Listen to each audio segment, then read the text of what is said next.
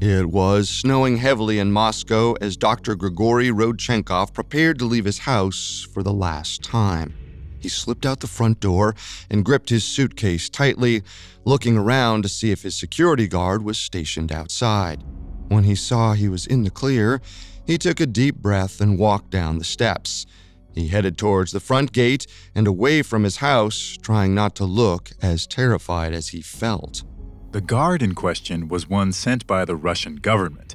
Theoretically, he was there for Rodchenkov's protection, but the doctor sensed this was a lie. Rodchenkov was the leader of the Moscow Anti Doping Laboratory, and he knew every tactic the doping program used to cheat the Olympics. He was dangerous to the Russian government, and they knew it. Rodchenkov walked through the front gate and down the street. A block away from his house, he looked over his shoulder to make sure that nobody had followed him. All he had to do was get to the train station, then the airport, but his heart pounded in his chest. Anyone he passed could be an agent of the Russian government. And if they caught him trying to flee the country, they wouldn't hesitate to shoot.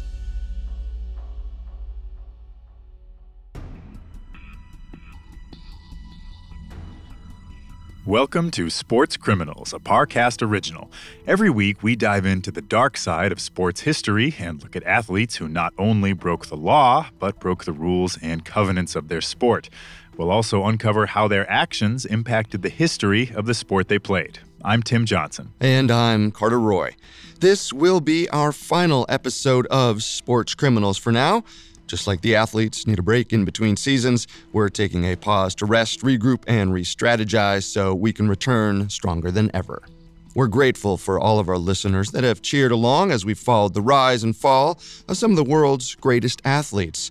From gambling and murder to sabotage and steroid abuse, we've shown that there's no better place for scandal than in the wide world of sports. And though our show might be in between seasons, you will still be able to find all previous episodes of Sports Criminals and all other Parcast originals for free on Spotify or wherever you listen to podcasts. To stream Sports Criminals for free on Spotify, just open the app and type Sports Criminals in the search bar. Today, we're finishing our discussion of the Russian doping scandal, a state sponsored steroid program for Olympic athletes fueled by corruption and espionage. Last week, we covered the formation of the program and how it led to unprecedented Olympic success. This week, we'll learn how the program was finally exposed and taken down for good. We've got all that and more coming up. Stay with us. If you're still deciding on your spring break getaway, Amtrak's got just the ticket. You can visit cities from DC and Philly to New York and Boston, all while enjoying more sustainable travel. Amtrak produces up to 83% less carbon emissions than traveling by car or plane. And did we mention the extra legroom and comfy seats? Book early and save at Amtrak.com. Click or tap the banner. Emissions comparisons vary depending on route and locomotive type. Restrictions may apply. The best of Easter begins with a full honey baked spread. It's the thing that brings flavor to all the fun and festivities. The bites that make all your guests grateful that Easter's here a little early this year. Enjoy the sweet and crunchy glaze of Honey Bake's bone in half ham, mouth-watering sides, and desserts. Mm. And make this year's Easter the best tasting one yet. Cheers. Every bite is a celebration with the Honey Baked Ham Company. The National Women's Soccer League kicks off March 16th on ION. It's a new Saturday night destination featuring the best players in the world. Takes a shot, she scores. See the full schedule and find where to watch at IONNWSL.com.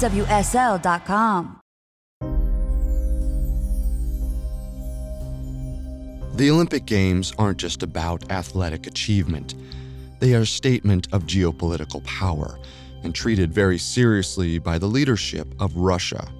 The Russian national team was essentially an arm of Putin's government, regulated and controlled by officials reporting directly to the president.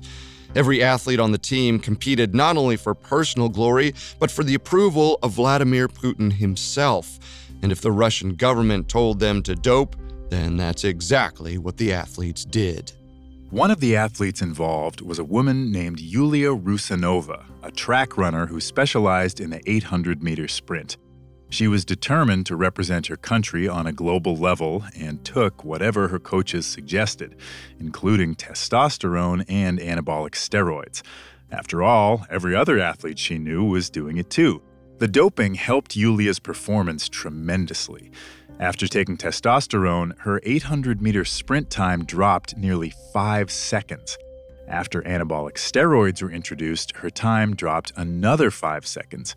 In 2008, the 21 year old won the Russian title and earned a coveted spot on the country's national team. Yulia Rusanova was then brought in to meet head doctor Sergei Portugalov. Portugalov's history with doping went all the way back to the Soviet Union era. He was often credited with being one of the original founders of the program. And with Portugalov's guidance and additional steroids, Yulia got stronger and faster. In early 2009, Yulia competed at the Russian National Championships, but it was not just medals that she would take home. There, she met a young man named Vitaly Stepanov. Vitaly was an anti doping officer for the Russian anti doping agency. But after a brief conversation, she gave him her email address. The two hit it off. A week later, they went on a date outside Moscow. Yulia casually mentioned how she and the rest of the national team took steroids, assuming that Vitaly already knew about the conspiracy and cover up. But Vitaly was a low level employee of the agency and had no idea about the secret doping program. He was shocked and appalled by what Yulia said. He asked her to describe it further, and she told him everything. At the end of their date, the two parted ways believing they would never see each other again. Both agreed that a relationship between an anti doping officer and a steroid using athlete would never work out. But something just couldn't keep them apart. Two months after their first date, they got married. Russian sports officials were obviously suspicious of Yulia and Vitaly Stepanov's marriage, and in 2010, their fears were proven correct. Vitaly Stepanov had been secretly communicating with the World Anti Doping Agency, or WADA. He sent reports about the Russian national team and steroid use, an attempt to blow the whistle on his own agency's corruption. But WADA did nothing with Vitaly's reports. They had no interest in investigating one of the biggest Olympic countries, especially as Russia had just been named host of the 2014 Games in Sochi. To them, Vitaly was just some disgruntled employee. But to Russian officials, Vitaly was a major threat. Under the guise of bureaucratic restructuring, they fired him from his position at the anti doping agency. Meanwhile, Yulia suffered her own share of setbacks. She had been training and doping for the 2012 London Olympics, but her dreams were crushed when she suffered a thigh injury before the Games, preventing her from competing. And in February of 2013, the International Association of Athletics Federations, the governing body for world track and field events, suddenly sanctioned Yulia for irregularities in her testing. She was banned from international competitions for two years. The news was a shock to the system for Yulia Rusanova, now Stepanova. She felt betrayed. Portugalov and the Russian authorities had promised to protect her from doping tests. She realized how she'd been used, then dumped, and how wrong the doping program really was. And so she went to her husband. Both had been betrayed by a system they had once devoted themselves to. Now they wanted justice. They were going to take the entire doping program down. First, they needed evidence. Yulia scheduled a meeting with a Russian sports official meant to lay out a plan for her to serve her suspension and then come back to competition. But of course, the official encouraged Yulia to continue steroid use. That way, she'd work her way back to the national team in time for the 2016 Olympics in Rio. Yulia recorded the entire conversation on her phone. The takedown had begun. Soon after, Yulia Stepanova wrote a lengthy letter to the World Anti Doping Agency, or WADA, laying out everything she knew about the Russian state sponsored doping program. She mentioned the drugs, the methods, and even the support from coaches and government officials. But just like all of her husband's communications over the years, WADA ignored it. For some reason, they weren't interested in probing Russian doping, perhaps because they didn't want to risk proving their own inadequacy as a regulatory organization, or maybe they were scared of Vladimir Putin.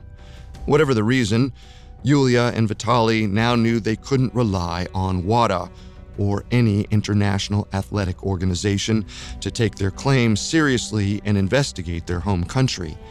They needed to go public. Over the course of the next year, Yulia continued training. Each time she spoke to anyone involved in the doping operation, including fellow athletes she considered friends, she made sure to record the conversation. Meanwhile, Vitaly reconnected with former coworkers, including Grigory Rodchenkov, head of the Moscow anti-doping laboratory. He tried to document their conversation, but Rodchenkov remained disappointingly tight-lipped. In February of 2014, Yulia and Vitaly watched the Russian team achieve historic victories in Sochi. Vladimir Putin's popularity in Russia spiked, moving from 53% to 83%. With the public behind him, Putin felt empowered to convert that Olympic momentum into a geopolitical show of power. So on February 27th, four days after the closing ceremony of the Sochi Olympics, Russian soldiers entered Ukraine and began the invasion of Crimea. Yulia and Vitaly knew it was time to act. Luckily, the Stepanovs came into contact with a German filmmaker, Hajo Seppelt, who had already been looking into the rumors of Russian doping. Yulia gave Seppelt everything she had her letter to WADA, the taped conversations, and even her own testimony. Near the end of 2014, Seppelt finished the documentary and prepared to debut it on German television. The TV network insisted that Yulia and Vitaly leave Russia. If they stayed, they would be in serious danger. So, a few days before the documentary aired, Yulia and Vitaly Stepanov, along with their infant son, fled Russia. They left behind all of their family, friends, and nearly everything they owned to go into hiding in Germany. The documentary, entitled The Doping Secret How Russia Makes Its Winners, aired on German television on December 3, 2014. Over the course of its 58 minute runtime, the documentary alleged that 99% of the athletes in Russia were on performance enhancing drugs. It sent shockwaves to the international athletic world both WADA and the International Association of Athletics Federations immediately put out statements confirming that they were investigating the allegations. Their reputation and the reputation of the Olympics as an institution was on the line. And for Vladimir Putin and the Russian sports ministry, it was a stunning and horrific surprise. The entire world knew that their Olympic success was built on a massive lie. When we come back, Grigory Rodchenkov gets thrown under the bus. Hey, it's Kaley Cuoco for Priceline. Ready to go to your happy place for a happy price? Well, why didn't you say so? Just download the Priceline app right now and save up to 60% on hotels. So, whether it's Cousin Kevin's Kazoo concert in Kansas City, go Kevin, or Becky's Bachelorette Bash in Bermuda, you never have to miss a trip ever again. So, download the Priceline app today. Your savings are waiting. Go to your happy place for a happy price. Go to your happy price, Priceline. Cold and cough season is here. Introducing Ricola Max Throat Care, Ricola's most powerful drop yet. It's the best of Swiss nature wrapped around a powerful liquid menthol center for maximum relief from your worst cough and sore throat. Maximum nature for maximum relief. Try Ricola Max now, available in the cold and cough aisle. Ricola. It's in our nature. Now back to the story. On December 3, 2014, a German documentary blew the whistle on the entire Russian Olympic team. Yulia Stepanova and her husband Vitaly, who were heavily featured in the documentary, were finally satisfied. The world knew that Russia's many Olympic medals were obtained through illegal means. Meanwhile, Dr. Grigory Rodchenkov, director of the Moscow Anti Doping Laboratory and the leader of the entire doping conspiracy, had a major problem. Now, WADA and the International Olympic Committee, or IOC, had no choice but to take the claims seriously. When WADA formed an independent commission to investigate the Russians, Rodchenkov knew his laboratory was about to go under a microscope, and they wouldn't like what they found. On December 9, 2014, WADA sent a letter to Rodchenkov telling him to hold on to all sealed samples in his lab to be tested later during their investigation. WADA had worked with Rodchenkov before, and despite the allegations, still believed him to be trustworthy. But he wasn't. Instead, he destroyed over 1,400 vials of doped up urine he also somehow allegedly managed to convince officials from the IOC in Switzerland to destroy their duplicates. The official Russian response to the whistleblowers was swift, aimed primarily at discrediting the Stepanovs. Vladimir Putin personally called Yulia Stepanova a Judas, referencing the apostle who betrayed Jesus. Other athletes publicly referred to her as a traitor. On Russian TV, the couple were treated as villains. The couple had been hiding out in Germany, but still felt unsafe. Sometime after the airing of the documentary, they applied for political asylum and settled in a secret location in the United States. They knew that if they returned to Russia or revealed their location, they would be in great danger. But they believed that exposing the truth was completely worth it. Over the course of 2015, the Independent Commission investigated Rodchenkov's lab, interviewing all of its employees and Rodchenkov himself. But Rodchenkov was entirely uncooperative with the Commission's investigators, refusing to give them any information that would corroborate Yulia Stepanova's claims. He hoped that the destruction of samples would be enough to prevent them from proving anything concrete. And if all else failed, he assumed he had the support of the Russian government. Presumably, Putin would protect him in his lab. Rodchenkov tried to continue on with his life, acting as if everything was normal. Then, through an old colleague at the UCLA anti doping lab, Rodchenkov came into contact with an American filmmaker named Bryan Fogel. Fogel wanted his help making a documentary about doping and was hoping to experiment with taking steroids himself. Rodchenkov, perhaps needing a distraction, happily agreed to help. Rodchenkov helped Fogel create his own drug regimen and taught him how to avoid a positive test. In May of 2015, Rodchenkov even flew to Los Angeles to help him with the documentary. The two quickly became friends and planned to meet again in September. On November 9, 2015, WADA's independent commission completed its investigation and released its report.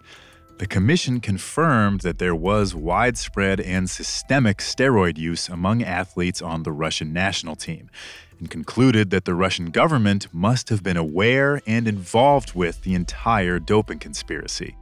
The allegations made by Yulia Stepanova were accurate. The commission recommended lifetime bans for 10 athletes and coaches, as well as the suspension of the entire Russian national team from the Olympics and any other international competition. The punishment would be lifted only once Russia proved they had made serious efforts to improve their anti doping system. They also uncovered the destroyed samples, so they recommended that the Moscow anti doping laboratory be stripped of its accreditation and its director, Grigory Rodchenkov, fired. On November 13, 2005, the International Association of Athletics Federations voted overwhelmingly, 22 to 1, to suspend the Russian Federation from all competitions. Any hopes that Rodchenkov had for surviving the investigation, professionally or otherwise, evaporated. The day after the report was released, WADA followed through on its commission's recommendations, and Rodchenkov's lab was discredited. Meanwhile, Russia remained defiant. Vladimir Putin's spokesman declared that the commission's accusations were groundless. But still, Rodchenkov finally resigned as director of the Moscow anti doping laboratory. His world was collapsing around him. Rodchenkov wasn't just a suspect in Wada's investigation, he was now the face of the entire scandal, named 98 times in the official report. And it was becoming increasingly clear that Putin and the Russian government would not protect him from media scrutiny or consequences on the international stage. Over the next few days, Rodchenkov and his wife remained in their house, hidden from dozens of reporters outside. He contemplated his next move, knowing that his own government was likely to make him a scapegoat for the entire operation. And remembering his arrest during his power struggle with former coach Sergei Portugalov, he feared he would soon be removed from the picture entirely, arrested, silenced, or dead. On November 14th, a pair of guards appeared at Rodchenkov's home, claiming they were there to protect him from the reporters outside his gates. It was the first major signal to Rodchenkov that he was in serious danger. He knew the guards had been sent there by the Russian government, not to help him, but in case Rodchenkov had to be quietly eliminated. The next day, Rodchenkov received a phone call from a friend inside the Russian government. The friend told him that the government was preparing for Rodchenkov's suicide. Rodchenkov made a panicked video call to the only person he believed would help him American filmmaker Bryan Fogel. He told Fogel he needed to get out and get to Los Angeles. Fogel managed to buy Rodchenko a plane ticket to Los Angeles, and Rodchenko planned his escape. He destroyed his work computer, but took the hard drive with all his files with him. His wife and children decided to stay behind. It was partially for their own safety. If they were caught fleeing with him, they'd face consequences. This would also help Rodchenkov get to America more safely. The government was less likely to believe that Rodchenkov was fleeing if his family wasn't going with him. On November 17, 2015, Rodchenkov left his house under the cover of night. There was a real possibility that the government knew his plan. They had been surveilling all his calls. If they believed he was truly fleeing, they'd have no problems arresting and detaining him. But Rodchenkov got lucky. The guards didn't follow him, the Russian police didn't stop him, and he made it to the airport without incident. As the plane took off, Grigory Rodchenkov looked out the window and knew that he was likely seeing Russia for the very last time. Twelve hours later, Rodchenkov arrived safely in Los Angeles and reunited with Bryan Fogel. He had made it to the other side of the world, but the scandal was far from over. The Russian government was just beginning their attempt to cover it up. After Rodchenkov fled to the United States, Putin announced an internal investigation of the doping allegations and pledged to hold guilty parties responsible for any wrongdoing. The 2016 Rio Olympics were just around the corner, and Russia's reputations in the sports and political worlds were on the line. In the weeks following Rodchenkov's escape, Nikita Kamaev, director of the Russian anti doping agency and close friend of Grigory Rodchenkov, resigned from his position. Not knowing what to do next, he decided to write a tell all memoir describing everything he'd seen and done in his decades inside the Russian sporting world. But on February 14, 2016, 52 year old Kamayev died under mysterious circumstances. The Russian anti doping agency reported that Kamayev's death was due to a sudden and massive heart attack. In Los Angeles, Grigory Rodchenkov was devastated by the news of Kamayev's death. He knew that it wasn't due to natural causes. Kamayev was healthy and had no history of heart problems. It was far more likely that the Russian government had killed him because he had said too much. And if Rodchenkov wasn't careful, he'd be next. Coming up, the doping scandal reaches a boiling point, and Rodchenkov fights to survive. Does Monday at the office feel like a storm? Not with Microsoft Copilot. That feeling when Copilot gets everyone up to speed instantly? It's sunny again. When Copilot simplifies complex data so your teams can act, that sun's shining on a beach. And when Copilot uncovers hidden insights, you're on that beach with your people and you find buried treasure. That's Microsoft Copilot. Learn more at Microsoft.com/slash AI for all. We got another day of NBA action. And with FanDuel, every night is a watch party. So it's time for your FanDuel crew to make their bets. So, what's the move tonight, gang? You know that new customers who bet $5 get $200 back in bonus bets if you win. Woo-hoo, we're heating up, fam. Bet all the stars with all your friends and make every moment more only on FanDuel. New customers bet $5 get $200 back in bonus bets if you win. Make every moment more with FanDuel. It goes down in the DM. It go down. It go down. 21 plus and present in Virginia. First online real money wager only. $10 first deposit required. Bonus issued is non-withdrawable bonus vest that expires seven days after receipt. See full terms at fanduel.com slash sportsbook. Gambling problem? Call 1-800-GAMBLER. Now back to the story. In November of 2015, Grigory Rodchenkov, one of the main operators of the Russian state sponsored doping conspiracy, fled Russia. Fearing for his life, he escaped to Los Angeles, where he laid low in a rented apartment by the beach. He'd left everything, including his wife and children, behind in Moscow. But back in Russia, two others involved in the doping scandal, including one of his oldest friends, died under mysterious circumstances. Though he was presumably safe in Los Angeles, he remained fearful that the Russian government would find him. One evening, just after midnight, he saw two strange men loitering in the courtyard outside his apartment. Rodchenkov told himself he was being paranoid and tried to ignore them. But then the men knocked right on his door. They said they were Americans and they knew who Rodchenkov was. He was terrified but allowed them in, making small talk about the Olympics and Nikita Kamaev's death. Rodchenkov tried to speak as little as possible, still worried that they were Russian agents there to kill him. Finally, the men handed Rodchenkov an envelope and revealed that they were from the FBI. Inside was a letter from the U.S. federal government summoning Rodchenkov to New York to testify in front of a grand jury. The Bureau was launching an official investigation of the Russian government. They weren't Russian agents, as Rodchenkov had feared, but the reality wasn't much better.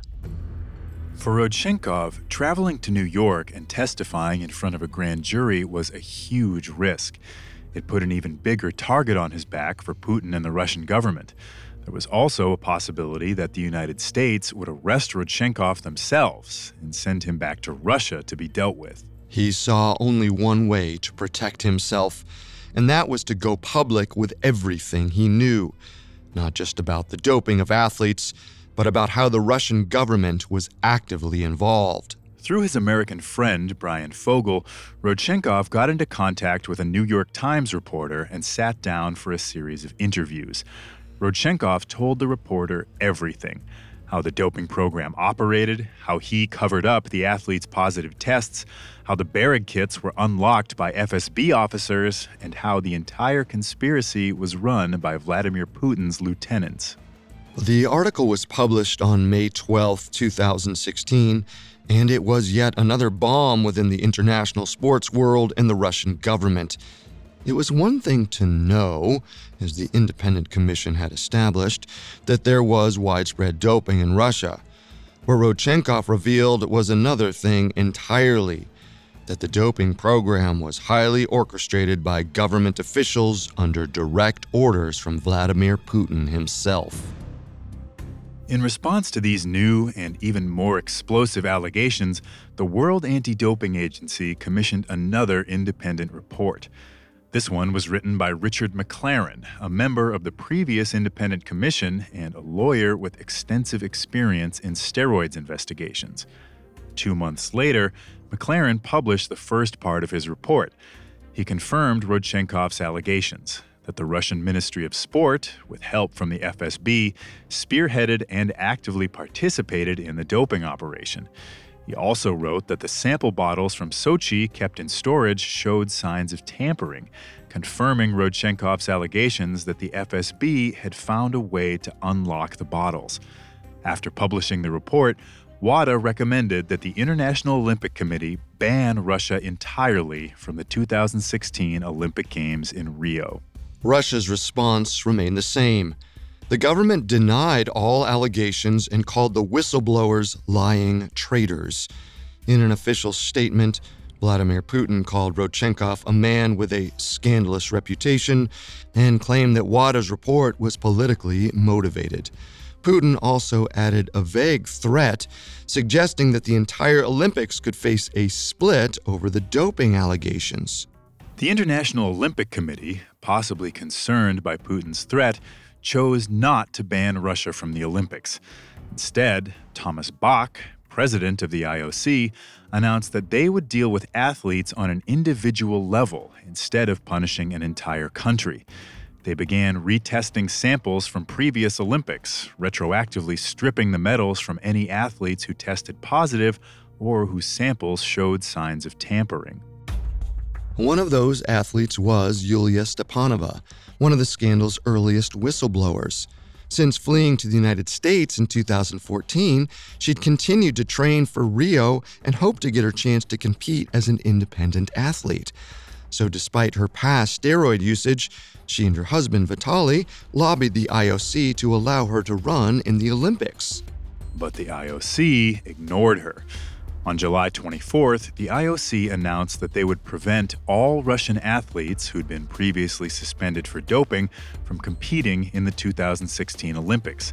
That included 111 of the 389 members of the Russian national team and Yulia Stepanova. The governing body for track and field upheld its ban on all Russian athletes from international competition, preventing the team from competing in Rio. Anti doping agencies from everywhere except Russia applauded the decision. But WADA put out a statement expressing disappointment in the IOC's decisions. They specifically worried that the decision to bar Stepanova from competing would prevent future whistleblowers from coming forward. While the investigations into doping continued, the show went on in Rio. Despite losing nearly 30% of their athletes to doping bans, the Russian Federation still performed well. Russia collected 56 total medals and 19 golds, ranking fourth in the world. Meanwhile, the Russian government went to war with Grigory Rodchenkov. The police opened criminal proceedings against him in Moscow and then went after his family. They interrogated Rodchenkov's wife, children, and sister, confiscated all of their passports, and refused to let them leave the country. Back in the United States, Rodchenkov realized the only way to stay safe was to enter into the Federal Witness Protection Program. So in mid 2016, Rodchenkov told his wife and family of his decision, said goodbye to his American friends, and disappeared into protective custody. On December 9, 2016, independent commission leader Richard McLaren published the second part of his report. He expanded on his previous findings, reporting that the Russian Federation's doping and sample swapping system went far beyond just the 2014 Olympics and involved over 1,000 athletes from winter, summer, and Paralympic Games. The Russian government escalated their war on Rodchenkov and claimed that any and all doping programs were as a result of him. They said that his resignation meant the country had done everything they could to fight doping. The other sports authorities of the world, including WADA, yet again called for Russia to be banned from the Olympics, but the IOC still wasn't ready to make any move against Vladimir Putin. Then, in January 2017, another whistleblower emerged. 27 year old runner Andrei Dmitriev, a member of the Russian track and field team, gave an interview to the same German TV channel that produced the 2014 documentary with Yulia Stepanova. In his interview, Dmitriev alleged that despite Russia's claims to the contrary, the doping never stopped. To prove it, Dmitriev secretly filmed the track and field team's recent training sessions using a hidden camera. His footage showed that one of the suspended coaches continued to work with Russian athletes. This only further fueled a war of words between Russia and the rest of the world. Shortly after Dmitriev's reveal, Bryan Fogel's documentary titled Icarus premiered at the Sundance Film Festival. It was purchased and released by Netflix, putting an even greater spotlight on the Russian government. But the International Olympic Committee dug in their heels and still refused to announce any sanctions against Russia. Criticism of the IOC escalated. On September 14, 2017, the Institute of National Anti Doping Organizations published a harshly worded statement criticizing the IOC. Their refusal to punish Russia, they said, threatened the integrity of the entire institution of the Olympic Games. Pressure on the IOC reached a fever pitch when Grigory Rodchenkov himself finally emerged from hiding. That same month, he published an op ed in the New York Times urging the International Olympic Committee to do something about his home country. Two months later, the IOC finally took action. The Oswald Commission announced the first new sanctions against Russian athletes since the scandal broke. They handed lifetime bans to 43 athletes for cheating in the Sochi Olympics. Then, on December 5, 2017, the IOC suspended the entire Russian team from the 2018 Winter Olympics in Pyeongchang. While clean Russian athletes would be allowed to compete, they would play under a neutral Olympic flag, and no Russian officials would be allowed to attend the Games. Russia reacted with fury and defiance. Putin accused the IOC of being part of an anti Russian conspiracy of Western governments. Russian officials took aim at their main enemy, Grigory Rodchenkov, the man Putin described as a turncoat. The president of the Russian Olympic Committee declared that Rodchenkov should be handled the way Stalin dealt with those who committed crimes against the state shot. And it wasn't an empty threat. In the United States, Russian agents were on the ground trying to make it happen. Rodchenkov remained hidden in witness protection for his own safety. At the Pyeongchang Games, 168 Russian athletes competed under a neutral flag, winning 17 medals and only two golds, 13th on the leaderboard. Two Russian athletes tested positive for doping during the competition. But immediately after the Games in Pyeongchang, the IOC announced they were lifting the ban against the Russian national team. In September of 2018, WADA voted to reinstate the Russian anti doping agency as long as Russia granted WADA access to the Moscow lab once run by Grigory Rodchenkov. In January 2019, the Russian anti doping agency, or RUSADA, allowed WADA access to the lab it appeared that Russia was on their way back into the sporting world's good graces, though suspicion lingered. By September, WADA discovered that the Moscow lab had manipulated the data they presented in order to be reinstated. The cycle had begun again. On December 9, 2019, WADA finally took matters into their own hands.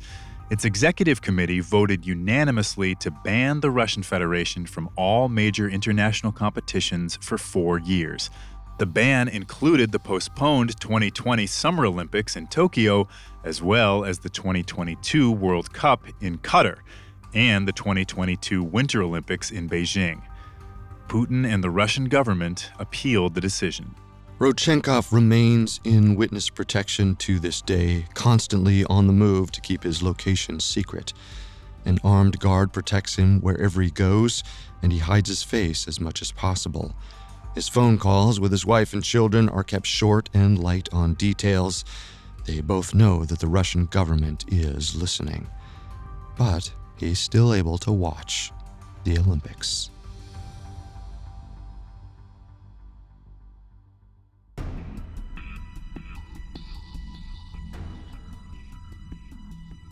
Thanks again for listening to Sports Criminals. This is our last episode for a while as we're going on a hiatus. If you enjoy stories about the rise and fall of great power and popularity, be sure to check out our other show, Con Artists. And if you enjoyed this episode's discussion of government sponsored lies and secrets, be sure to listen to our history shows, Political Scandals and Dictators on Spotify. You can find all episodes of Sports Criminals and all other Parcast originals for free on Spotify. Well, not only does Spotify already have all of your favorite music, but now Spotify is making it easy for you to enjoy all of your favorite Parcast originals, like Sports Criminals, for free from your phone, desktop, or smart speaker. To stream Sports Criminals on Spotify, just open the app and type Sports Criminals in the search bar. We'll see you next time.